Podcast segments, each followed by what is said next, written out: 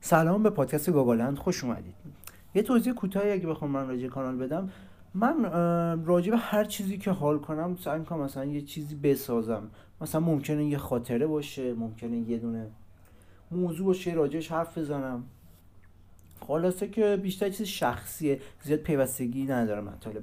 یه چند تا نکته است. مهمترین نکته ای که باید همین اولش اشاره کنم یک پادکست مخصوص افراد بزرگساله به خاطر اینکه توش از اصطلاحات و حرفای رکیک زیاد استفاده میشه فحاشی زیاد اتفاق میفته.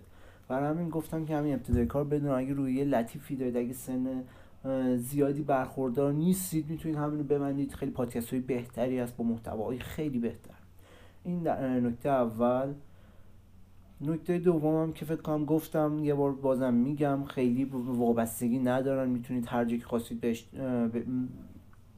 گوش بدید واسه کسی خواستید بفرستید. لازم نیست همه voice قبلی رو گوش کنه. می‌تونه همین voice رو یه ضرب گوش کنه. مثلا voice موضوع موضوع معمولا. اگه مثلا موضوع ها امتداد ادامه همدیگه باشن مثلا شماره زده شده. یک دو و پشت سرم قرار می‌گیره.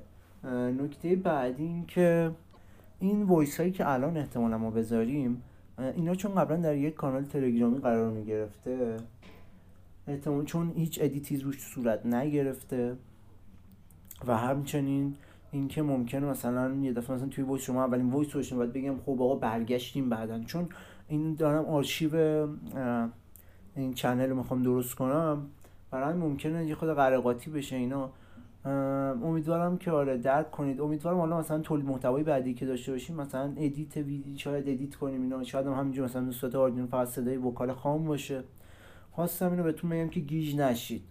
امیدوارم لذت ببرید و اینکه دمتون گرم که قدم رنجه کردید دیگه. نکرتونم خدافز